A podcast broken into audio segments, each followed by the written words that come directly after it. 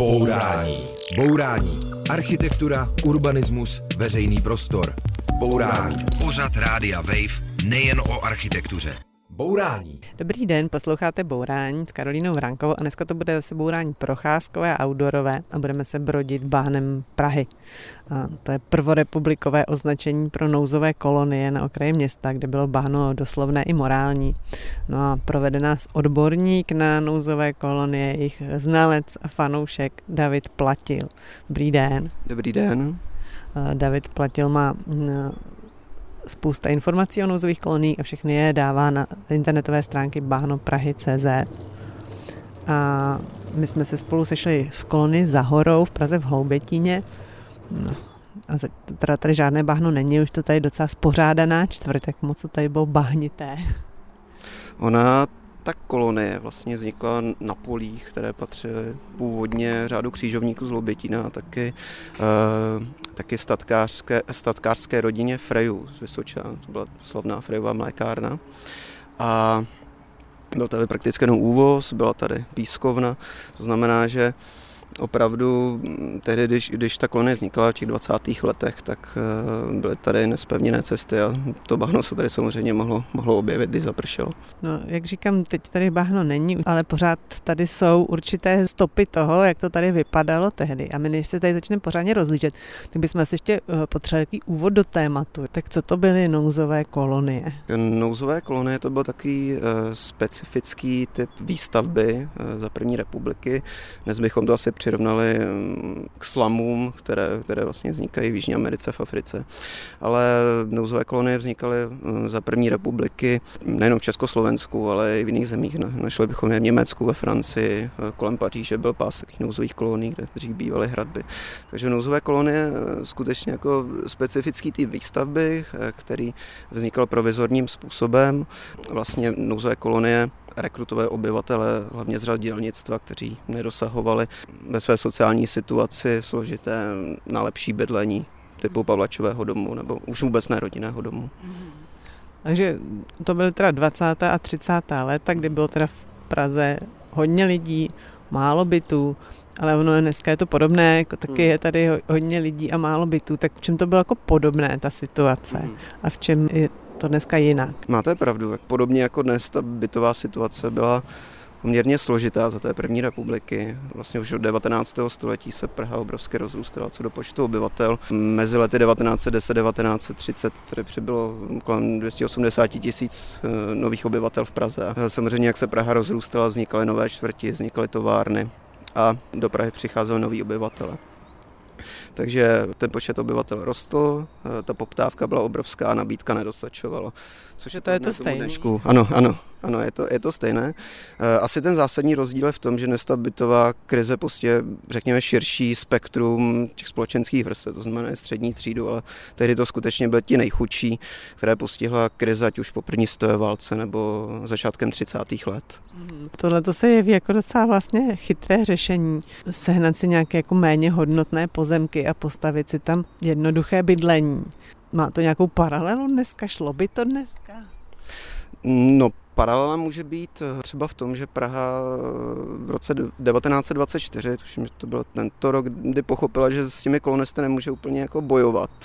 Takže sama začala stavět eh, vlastní obecní koloné, pro, prosazovala nájemní bydlení, což je, což je vlastně politika bývalého zastupitelstva, tuším, že je současného, že to mají také programovém prohlášení.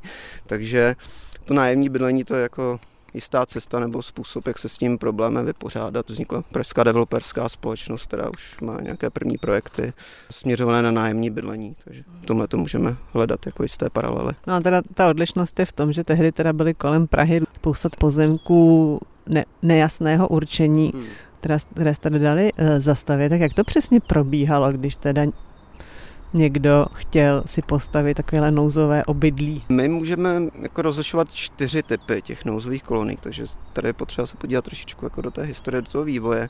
Úplně první typ kolonií byly zahrádkářské, skutečně jako na místě zahrádek, protože zahrádkářské kolonie tady vlastně máme už od konce 19. století v Praze, tak ty zahrádkářské kolonie, zahrádkáři zkrátka v rámci jaké jako tajné smlouvy eh, nechali bydlet ty kolonisty u sebe na zahrádce, což bylo tehdy ilegální, takže se to trestalo. Přišel policista, eh, zřízenec, nechali, to, nechali vlastně ten přístřešek zbourat. Později začali z toho těžit vlastně jak soukromí majitelé, tak eh, těch, těch pozemků, takže začali ty, ty své pozemky pronajímat. Byly to často jako nelukrativní pozemky. Tady třeba právě za horou, to je vlastně svach obrácených severu. Eh, Slatiny, nej, nejznámější kolonie, tak to je podmáčená půda, nebo malovzinky vznikly na bývalé skládce. A později samozřejmě Praha toho využila a taky začala pronajímat ty pozemky kolonistům.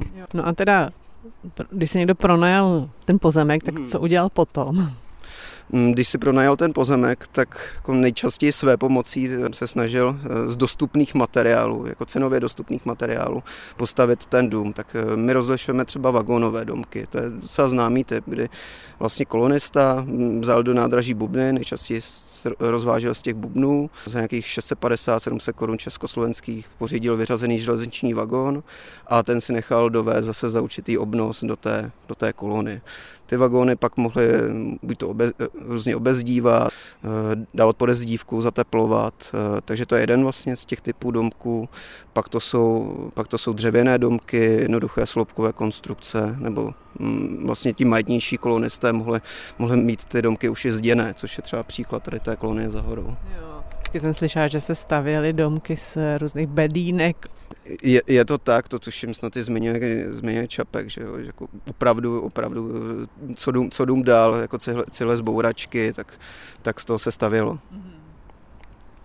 No a my, když se ale tady teď rozhlížíme, tak vlastně už vi, moc nevidíme nic z toho, o čem mluvíme. Jsou tady vlastně takové jako docela pěkné, jako středostavovské opravené domky, Hm, tak jak to tady vypadalo v tom roce 1925? 1925 vlastně vznikla tady ta kolonie za 1925, ano, tak my už se zmiňovali, že to tady bylo vlastně pole, úplně, úplně jako normální pole, chyběly tady cesty, eh, chyběla tady kanalizace, vodovod, elektřina, o té bychom taky vůbec vlastně nemohli mluvit, ale Tady ta kolonie je specifická tím, že to je takový druhý typ té kolonie, eh, kdy ona vznikla už na odkoupených pozemcích. Ti kolonisté byli skutečně majetnější, mohli si dovolit ty pozemky odkoupit od, od těch frejů, od, eh, vlastně od toho řádu křížovníků. Takže tím pádem, tím pádem si mohli dovolit právě zděné domky, eh, mohli si pak dovolit různé jako nástavby, přístavby, takže to své okolí tady zvelobovali a zároveň byli velmi jako politicky aktivní. Oni měli kontakty na Petra Zenkla, což byl tehdy předseda státní regulační komise a e, dalo by se říct, že se zasadil o to, že ty domky byly zpětně eh, částečně teda povoleny. Ony byly postaveny v zelené pásu kolem Prahy, takže to nebyly stavební pozemky. Což byl jako velký problém, že se to dozvěděli ti kolonisté až zpětně.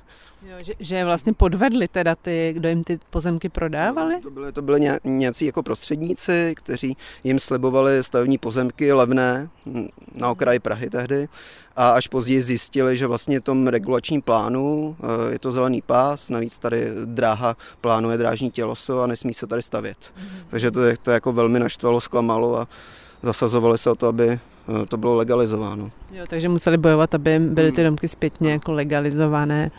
No a vidíme my tady něco z toho, jak to tady vypadalo v těch 20. letech? Tak asi to nejčastější stopou je vlastně ten charakter těch domků, které jsou jako poměrně malé. Ty pozemky jsou tady taky jako poměrně maličké, snažil, snažil se, kdybychom to řekli trošičku jako jednoduše vytřískat co nejvíc, nejvíc tady z toho, z toho území, snažil se samozřejmě na tom vydělat ty, ti spekulanti, co prodávali ty pozemky.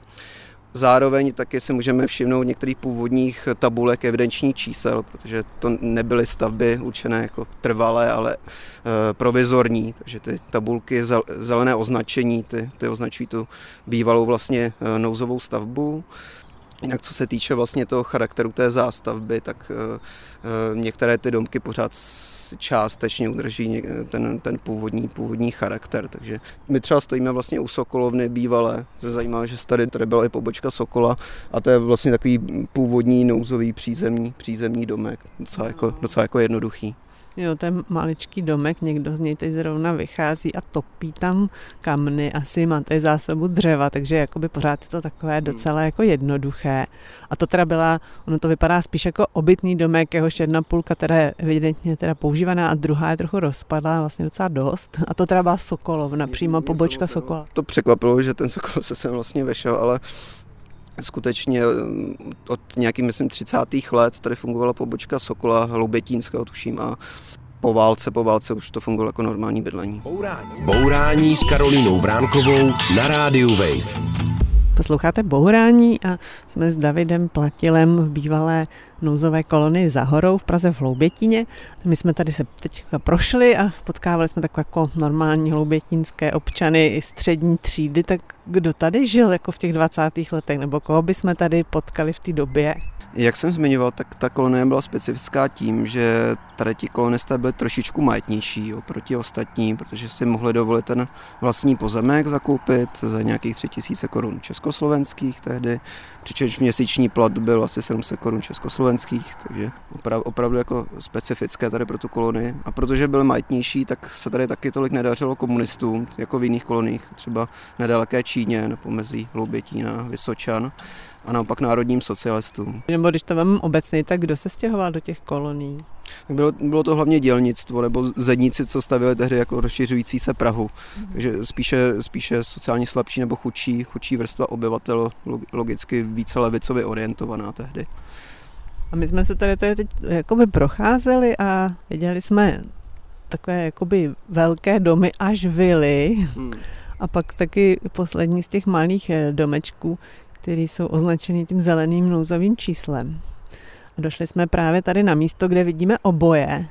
Na pravé straně udržovaný malebný domeček. Tady ten, tady ten dům je e, zajímavý tím, že je jeden z nejzachovalejších v této kolonii. Ona ostatně zmiňuje ho i Vanda Tumová s Ladislavem Štěpánkem e, ve svých výzkumech z 50. 60. let e, nouzových kolonií, kdy vlastně oni dělali rozhovory s místními obyvateli a tady ten domek je i specificky krásnou zahradou s ovocnými stromy a už tehdy jako jsou ty stromy zmiňované, že ten majitel je tady pišný na, na to, jako má krásnou zahradu, takže i, i tím je ten, ten dům takový jako unikátní, no, ta zahrada.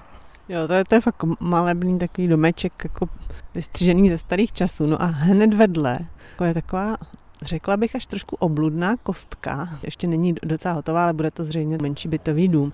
A vy jste říkal, že právě tady bydlela rodina Anešky Hodinové Spurné, což byla prvorepubliková komunistická poslankyně. Hmm. Tak co víme o tom jejím původu tady v kolonii? Ona sama teda pocházela z chudých poměrů, narodila se na Šumpersku, pak vlastně po první světové válce odešla do Prahy, pracovala v továrně a stala se členkou té komunistické strany a bydlela, sama bydlela teda v kolonii eh, na Žižkově. Nevím přesně, která to byla, tuším, že to byla kolonie v Jesenové ulici pod, eh, pod parkem na vrchu svatého kříže nebo pod kapslovnou. A když se ty Žižkovské kolonie rušily, tak eh, ona dostala výměnou za ten vagónový domek dům tady v této kolonii, který ale ona nevyužívala, protože bydlela jinde s manželem a místo toho tady bydlela, bydleli jí sestřednice s bratrancem, kteří také vlastně pracovali v továrně tady blízké. No a co ještě teda víme o té rodině spůrných? Ti, ti její příbuzní byli uh, komunisté, takže byly tady aktivní vlastně místní komunistické organizaci. Mimochodem ten bratranec, kterého jsem zmiňoval, tak ten tady uh, často třeba schovával, nechával tady přespávat některé jako hledané, hledané komunisty, kteří byli v poluilegalitě za té první republiky. A mimochodem tady schovávali vlastně za, za války i ženu židovského původu. Mimochodem úspěšně, uh, když přišlo gestapo, tak jí dávali echo, Eh, dokud vlastně to gestapo neodejde z, to, z té prohlídky. Ona se tady schovává vlastně v blízkém lomu tady za tím nouzovým domkem, takže tím je vlastně zajímavá ta historie té rodiny Spurných tady. Aneška Hodinová Spurná se angažovala hodně ve prospěch lidí z nouzových kolonií a tady v knize Lidé periferie jsem našla dokonce i interpelaci v poslanecké sněmovně kde píše o výsledcích šetření kolonie v Jinonicích a uvádí, že 93% obyvatel obývá byty jenom o jedné místnosti a 81% eh, svítí petrolem. A mě by docela zajímalo, jestli to bylo o hodně horší, než jako jaký byl ten standard eh, v těch jako bytech třeba v Činžácích. No, mě to zajímavé, protože paradoxně vlastně úplně ne. Ono v těch činžácích to byla obvykle jako jedna místnost a co se týče té elektřiny, tak eh, ještě vlastně na začátku 30. let eh, kolem 45, tuším 45% těch dělnických domácností svítilo petrolejem jako celkově, takže ty kolonie se až tolik nevymykaly, až vlastně v polovině 30. let jako začala převažovat elektřina klasická. A Naopak eh, si doufám říct, jako, že to bydlení v kolonii mělo i své výhody oproti tomu Pavlačovému bytu přeplněnému. Přece jenom tady ti kolonisté měli vlastní zahrádku. Pokud nebydleli vyloženě u továrny, tak i vlastně přísun čerstvého vzduchu, takže v tom to bylo i o něco lepší. A pak jsem tady v téhle knize našla ještě jednu takovou zajímavou stížnost, která pochází ze Žižkova teda. Hmm a týká se hygieny. A tam si teda občané domku, které byly blízko kolonie, stěžují, že jelikož nejsou tam zřízeny záchody, konají obyvatelé potřebu v okolí nebo do nádob, které se opodál vylívají. Takže stále severní větry zanáší zápak do našich domků. Celé okolí, zejména naše zahrádky a dvorky, zaneseny jsou upotřebeným papírem tak jako velice detailní jako popis hmm. problému. No ale když to zobecníme, jak to tady bylo jako s hygienou a s infrastrukturou, s kanalizací vodou a tak podobně? To jste tuším zmínil kolony pod Balkánem, už, už zaniklou v Nových Vysočanech, jinak jako celkově, co se týče hygieny, tak kanalizace byl, byl vlastně luxus, který, který si kolonisté nemohli obvykle dovolit, takže řešilo se to klasicky vlastně suchým záchodem a kanalizaci mývaly spíše kolonie, které zřizovalo samo město. To znamená, eh, jak jsem říkal, v roce 1924 Praha rozhodla, že začne stavět vlastní obecní kolonie a v těch domcích, které postavilo město, už se počítalo i s kanalizací. Takže, takže třeba kolonie Čína, kterou jsem taky zmiňoval, tak ta byla zajímavá tím, že tam už byl i splachovací záchod, takže existovaly určité jako rozdíl mezi těmi koloniemi, ale tak asi to byl, byl vlastně standard jako na, na klasické vesnici české, tady bych asi z toho ne, nedělal žádný horor. A oni jsou ještě další takové trochu hororové příběhy o kriminalitě v těch nouzových hmm. koloniích. Ty vaše stránky se jmenují Bahno Prahy a o Bahnu Prahy psal teda už novinář a dramatik Karel Ladislav Kukla a ten píše, kráse našeho velkoměsta nepřidávají ani barákové kolonie, brlohy a podivné útulky nebydlících nešťastníků. Nic na světě není tak strašným semeništěm zkázy mravu i života a nešíří ohavnou bažinu Prahy, jako příšerné poměry bytové krize a tak dále. Hmm. To zní vlastně až bulvárně. Ale jak to teda bylo s tou kriminalitou? Třeba bylo tady bezpečno? Co se týče té kriminality, tak ta byla, troufám si říct, problém spíš těch 20. letech, když ty kolonie vznikaly, ještě to vzniklo tak jako neuspořádaně.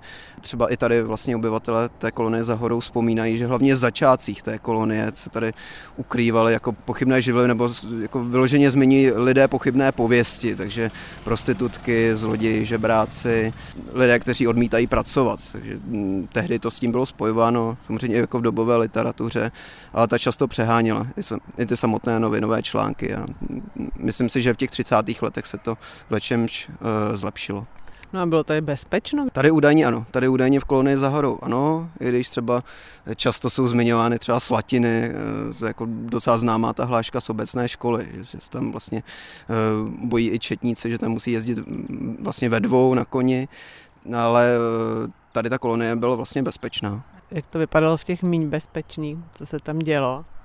Tak v těch méně bezpečných, eh, ono k tomu vyzývá jako charakter té zástavby, která je taková jako chaotičná, chybí tady označení ulic, ty domky vznikají tak nahodile, takže se tady mnoho mohl mm, jakýkoliv zločinec jako snadno, snadno ukrýt před tou policií. Takže to spíše sloužilo jako takové, takové ukryty. Kolony mají nějaký znaky jako dnešních vyloučených lokalit, hmm. tak byli ty obyvatelé nějakým jako opovržení těma těma řádnýma obyvatelema v okolí? Jako rozhodně v té, té dobové literatuře, eh, v těch novinových článcích eh, jsou ty kolony chápány jako, jako nepříjemný, takový jako trošičku v vozovkách vřet, jako na tom hlavním městě, neřešená chudoba, sociální vyloučení. Takže jako ta negativní narace tam, tam do jisté míry jako byla. Ale ono se to takým postupným vývojem strašně změnilo. A my tady teď vidíme středostavovské domy až vily, je to tady prostě upravené a taková pěkná kvetoucí hmm. část města, taková improvizovaná vilová čtvrť vlastně. A nás bude teď zajímat vlastně, co se s těmi koloniemi dělo dál. A my se na to přesuneme na Pražskou Palmovku do Libně a tam se budeme podívat do druhé kolonie na Kotlasce. Teď jsme na kopci Hájek na jeho skoro nejvyšším bodě a pod sebou máme kolonii Kotlaska, což veliká kolonie, několik desítek původně nouzových domků, ale tady je právě vidět, jak se z těch původních nouzových vyloučených lokalit stává velice oblíbené a dobré bydlení. My se na to budeme podívat k rodině Černouškových, to je čtyřčlená rodina, která eh, tady bydlí v jednom z těch malých domků a kromě toho domečku mají ještě velice oblíbenou garáž. Bourání. Bourání. Tak tohle to je garáž, eh, ve který neparkuje auto. Máme tady běžný bordel, ale tady v té zadní třetině máme takovou jako útulnu, pracovnu, nocležnu, pokojík pro hosty. Ten jsme tady vybudovali si před třema, eh, před třema rokama, protože ten domeček je nám malinký, tak aby bylo kam se když tak jít stranit od zbytku osazenstva. No a je tady taky krásný výhled a když tady chodí takový ty skupiny typu Praha bizarní nebo Praha neznámá, který tady ukazují většinou návštěvníkům důchodového věku, tak tady slýchám od toho průvodce, který říká, toto je garáž s nejdražším výhledem v celé Praze. No a je to slušný výhled. Hluboko pod námi je Libeň a Libeňský plynojem a Karlín a tamhle někde tušíme i Pražský hrad. Pražský, Pražský hrad je tady za, za tuhle střechou vedlejšího baráku, tak kdyby tam nebyla, tak eh, je Pražský hrad vidět. Jo, a to zvyšuje cenu nemovitosti mnohanásobně výhled na hrad. Určitě, to bychom museli postavit eh, ještě dvě patra nahoru, aby se nám teda zvedla ta nemovitost právě o tuto eh, přidanou hodnotu. Bourání. Bourání. No my už jsme teďka u Černouškových na zahradě a mluvíme o tom, jak se nouzová kolonie změnila a jak se tady žijete. No tady já mám pocit, že se totiž eh, jako dochovalo z těch úplně původních hmm. baráků asi jenom tak dva, mm. možná tři. To jsou, když půjdete tady tou horní uličkou, tak uh, tam pak po pravé straně asi pátý barák je, je takový, takový opravdu jako malinký, přízemní, rozpadající se, hmm. prostě nechci říct chatrč, ale opravdu jako malinký, malinký barák. A takových tady byla naprostá většina, včetně toho našeho i toho sousedního, ale postupem let od toho roku 39, snad kdy, se to, kdy to tady vzniklo, tak to ty lidi různě přestavovali hmm. nebo dostavovali, vylepšovali, eh, stavěli patra, takže ten asi původní vzhled se jako dost změnil. Ale co se zachovalo, tak to je takový jako ráz toho, že jsou ty domky na sebe nahnácený, že tady jako jsou úzké uličky, že to jako je takový vlastně zvláštní trošku chaos a nemá to moc jako řád. A a taky bych řekl, že se tady asi dochovala nějaká taková, řekněme, atmosféra vesnická, pospolitost eh, sousedská, takže tady o víkendech se ozývá cirkulárka a, a slepice a hmm to je takový docela příjemný a nečekaný uprostřed Libně. Mě by jako hrozně zajímalo, jak jste se tady k tomu dostali, když nejste původní obyvatel, jestli jste šli jako s tím cílem, jo, tady bude super bydlení, nebo jak jste se k tomu přechomítli? My jsme se k tomu dostali náhodou, protože můj kamarád tady taky velkou náhodou eh, koupil domek, hmm. Eh, zrovna to prodávali tehdejší majitelé. Já jsem u něj byl párkrát na návštěvě, líbilo se mi tady, líbilo se nám tady. Mě taky. Pak se kamarád dozvěděl, že, že tady paní se chystá prodávat eh, ten domek a odejít do domova důchodců, tak nám dal echo a my jsme rychle přiběhli, domluvili jsme se a koupili mm. jsme to, takže to bylo víceméně vlastně velká jako náhoda štěstí. A ten váš domek je teda víceméně původní. A to znamená, že i docela malý, takže vy jako čtyřčlená rodina vlastně žijete jako v, ve dvou místnostech což je velmi podobný standard, jako byl tehdy před druhou světovou válkou. Tak jak se vám takhle bydlí? Asi docela dobře. Já bych řekl, že eh, si nemáme moc na co stěžovat. My jsme zvyklí bydlet na jedné hromádce a nepotřebujeme mít eh, každý svůj pokoj, ani aby každé z našich dětí mělo svůj pokoj.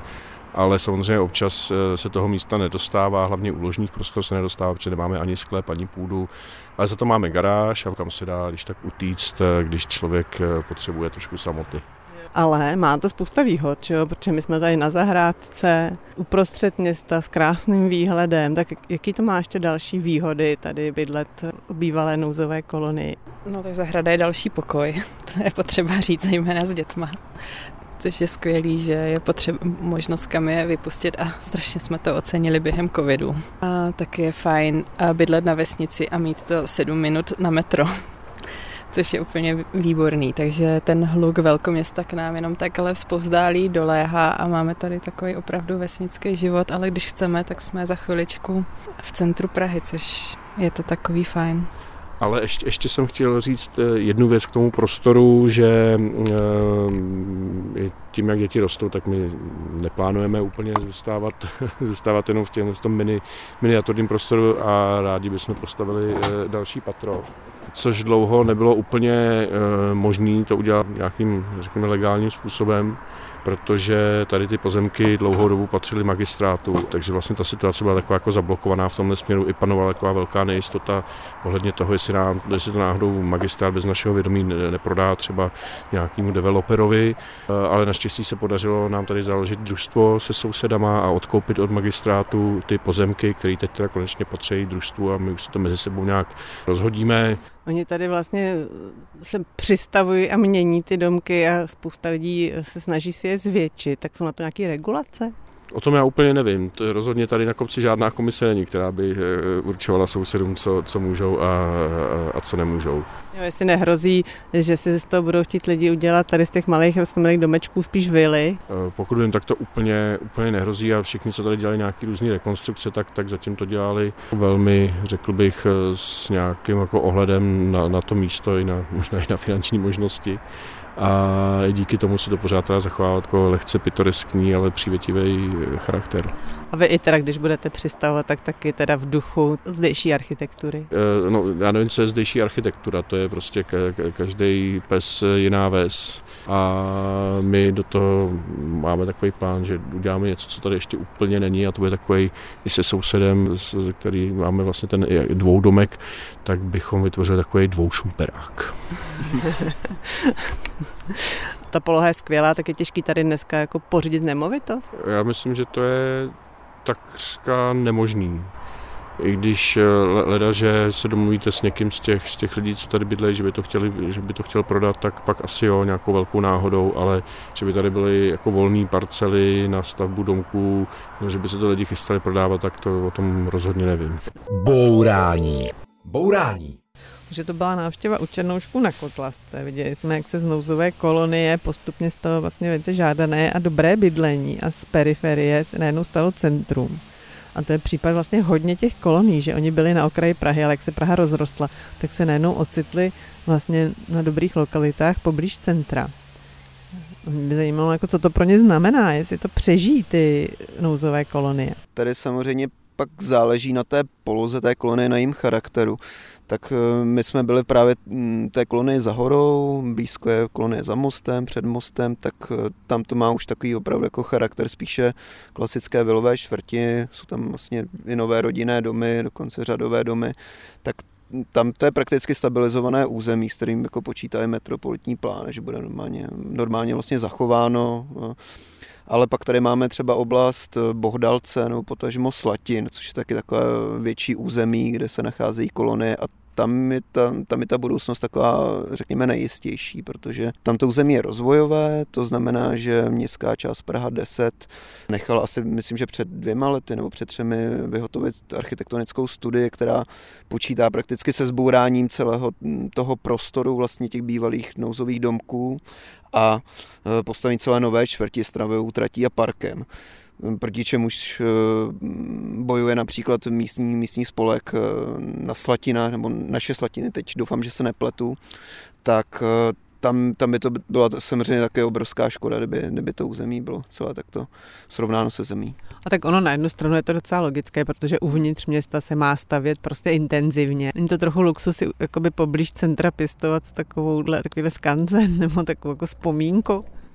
Jako, samozřejmě máte pravdu, je to jeden z těch hlavních argumentů pro, pro tu transformaci toho území. Ale myslím si, že je to architektonicky zajímavý doklad, jako minimálně teda urbanisticky, architektonicky už nestolik ne, vývoje Prahy.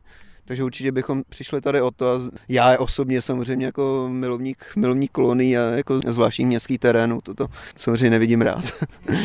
Jo. Takže se úplně přesně neví, jak to bude, ani není úplně jistý, co vlastně je správně, hmm. ale každopádně teď je ještě taková chvíle, kde se dá zachytit uh, ten duch těch starých kolonií, tak kdyby se někdo chtěl vydat na procházku a jako zažít to, tak eh, poradíte nějakou třeba i méně známou kolonii, kde, kde prostě jsou ty staré časy pořád jako vidět?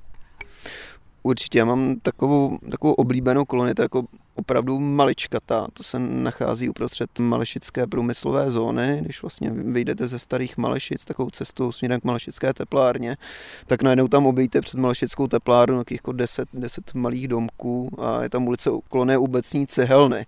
Takže to je takové jako netypické, když se opravdu chcete udělat takovou zajímavou dobrodružnou vycházku a chcete, chcete objevit zase jako úplně jiný, jiný typ jako městské zástavby, tak doporučuji tady tuhle kolonii. No, to je navíc ještě uprostřed průmyslové zóny, takže hmm. tam je prostě bizarnosti spousta vedle sebe. A co ještě třeba? Pak bych zmínil třeba eh, jednu kolonii na pomezí Motola a Motola Břevno, je to vlastně pod Vypichem, a ta se jmenuje Šafránka, to je taky taková trošičku malička, je vlastně na motolskou nemocnicí.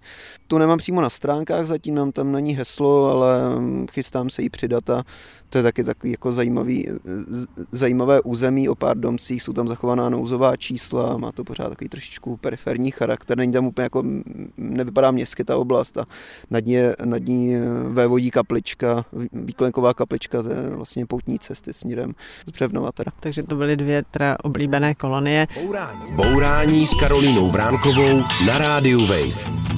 Posloucháte Bourání s Davidem Platilem, kterého zajímají nouzové kolonie. No ale co děláte, jako když se zrovna neprocházíte po nouzových koloniích? Já dělám na plný úvazek zaměstnání, které jako prakticky vůbec nesouvisí s tímhle zájmem. Já jsem projektový manažer eh, ve výzkumné agentuře, eh, která se změřuje na, na sběr dat jak, jak jako pro komerční, tak veřejnou sféru. A co dělám vlastně reálně, tak pro, programu dotazníky, řídím sběr dat a vlastně vytvářím data, dat, datové soubory pro klienty. Ale souvisí to vlastně se sociologií, a, nebo méně už se sociální antropologií, což jsem vystudoval na Univerzitě Karlově.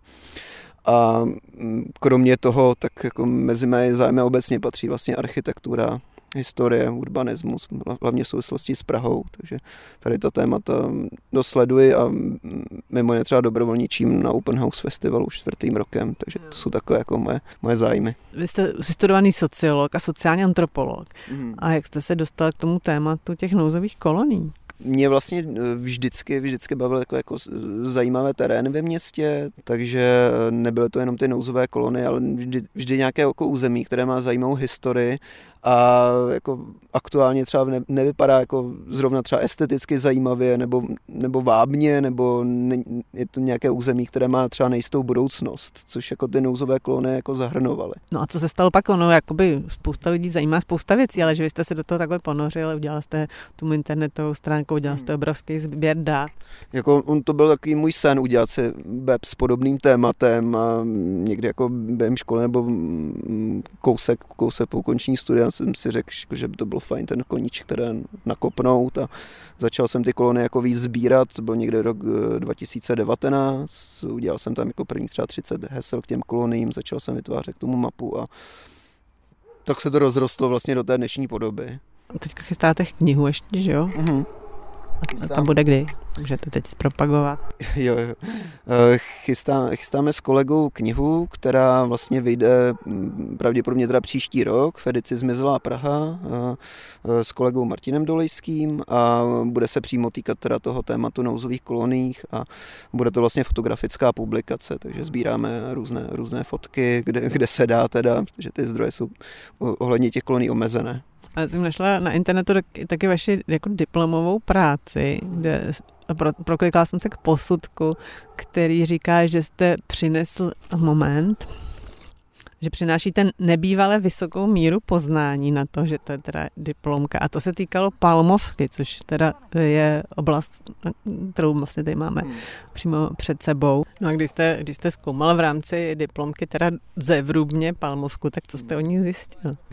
Takové jako asi nejzajímavější zjištění bylo pro mě to, že lidé místní se tady pochvalují takovou jako určitou semknutost, vesnickost tady toho území, ačkoliv jako je to vlastně na stanici metra, je to taky jako důležitý dopravní úzel, tak, tak jsou tady pořád takové jako atypické podniky typu železářství, prádelna, eh, Takže pořád se to jako vymyká takovému jako už gentrifikovanému Karlínu nebo Holešovicím. Které, i ačkoliv by jako místní byli rádi, kdyby se to tady trošičku zlepšilo, to okolí ten veřejný prostor, podobně jako prokoukol Karlín po povodních, ale ne úplně, ne úplně, aby se tady příliš nezvedly ceny a nájmy a podobně. Ale tak ono se to už vlastně jako děje, že jo, hmm. ta Libeň je teďka tak na řadě v, v, jako v té gentrifikaci a rychlém rozvoji, tak jak to tady bude třeba vypadat eh, na Palmovce, já nevím, za deset let? Já jsem Palmovce tedy vlastně předpověděl docela významný potenciál, což jako ostatně viděli nejenom místní developeři, ale jako i další tady zájemci v tom okolí, ať už je to jako dopravní podnik, židovská obec, eh, protože Palmovka jako je velmi dobře položená, eh, rozvíjí se tady v souvislosti s blízkým Karlínem, blízkým Rohanským ostrovem, často je přirovnávána třeba eh, k andělu, jako druhý anděl Prahy. Takže Palmovka se bude rozvíjet a developovat a gentrifikovat. A vy jste říkal, že máte radši spíš jako taková divná místa s nejistou budoucností. Tak co takové ještě vlastně v Praze zbylo? Praha je město takových jako neukončených vizí, takže těch, těch oblastí je tady poměrně dost. Libeň je tím celá jako prolezla, ale mimo Libeň bych zmínil třeba i okolí vlastně nádraží Holešovice, kde, kde, kde bývala taková malebná čtvrť, říkalo se tomu Zátory, což byly vlastně staré Holešovice. A tam, ty, kdyby byly zachovány, tak by to byla taková zlatá ulička a jezdili by tam turisté. A dnes to je taková jako vykotlaná měsíční krajina, která taky čeká na nějaký jako přerod, tak to bych určitě zmínil, to je, to je území, které mě jako baví nebo zajímá, sleduju ten rozvoj. A pak třeba okolí stanice metra Budějovická nebo Kačerova, kde, kde tam je to takové, takové také trošku jako neutěšené. Byly tam třeba dlouho spory na Budějovické ohledně uzavření, uzavření terasy, která je tam taková jako výjimečná a zajímavá. Ale rozpadla. Ano, ano, ano, je to tak. No. Takže vás baví taková určitá jako rozpadlost. Taková jako mm, rozpadlost, zároveň jako nejistota a chybějící koncepce, kde se jako mezi sebou třou jako různé jako názory, co by se s tím muzeím mělo dít. A to, byla, to byl právě tehdy příklad té, té palmovky a vlastně té práce jsem se částečně dotkl té kolony a tak nějak to bylo vlastně provázené v tu dobu. No a e, my jsme ještě, když jsme tady procházeli těma nouzovýma koloniema, tak to opravdu poskytuje jako strašně příjemný, zajímavý bydlení. E, chtěli byste tady bydlet, buď třeba tady na Kotlasce nebo jinde? No, e, tady na se mě, já se, já se přiznám, že mě by asi přece jenom vadil, vadil ten nedostatek prostoru. Pokud bych měl jako stísněný domek, asi by, to, asi by to na mě s rodinou bylo trošičku přece jenom moc, ale já osobně teda jsem hledal zahrádku, zahrádkářské kolony, což jako není nouzová, ale trošičku je to podobné. Bohužel je to jak aktuálně spíš jako bez šance nebo mimo nějaké jako finanční možnosti. No je vlastně zajímavý, že z toho, o čem jsme začali mluvit, jako o bahnu Prahy, se staly vlastně takové jako luxusní místa ve městě nebo myslíte, že to mohli třeba ty předkové tušit, že se to takhle vyvine? Já si myslím, že to absolutně nemohli tušit, protože když ty kolonie vznikaly, tak eh, oni najednou zjistili, že, že ty domky jsou ilegální, jak jsme se bavili v té kolonie za horou, že vlastně nejsou součástí žádného jako regulačního plánu a že žili prakticky v absolutní nejistotě toho, že mohou být kdykoliv jako vystěhováni. Třeba v kolonii Čína měli na to lhutu, tuším, tuším týden. Eh, byla to jako absolutní nejistota tady tenhle způsob života za té první republiky. Že je vidět, že prostě město dokáže překvapit. Hmm. To byl David Platil, který nás provedl bahnem Prahy, který ale, jak jsme zjistili, vlastně už ani moc bahno není a který nás seznámil s nouzovými koloniemi Kotlaska a Zahorou. Tak díky. Naschledanou. Naschledanou. No a já se loučím s posluchači a pokud vás už nudí krásy Prahy, tak se podívejte na bahnoprahy.cz a najdete tam taky spousta zajímavých míst. Mějte se dobře a poslouchejte Bourání. Naschledanou. Nemáš nikdy dost bourání? Poslouchej náš podcast a bourej kdykoliv a kdekoliv. Přihlas se k odběru podcastu na wave.cz lomeno podcasty.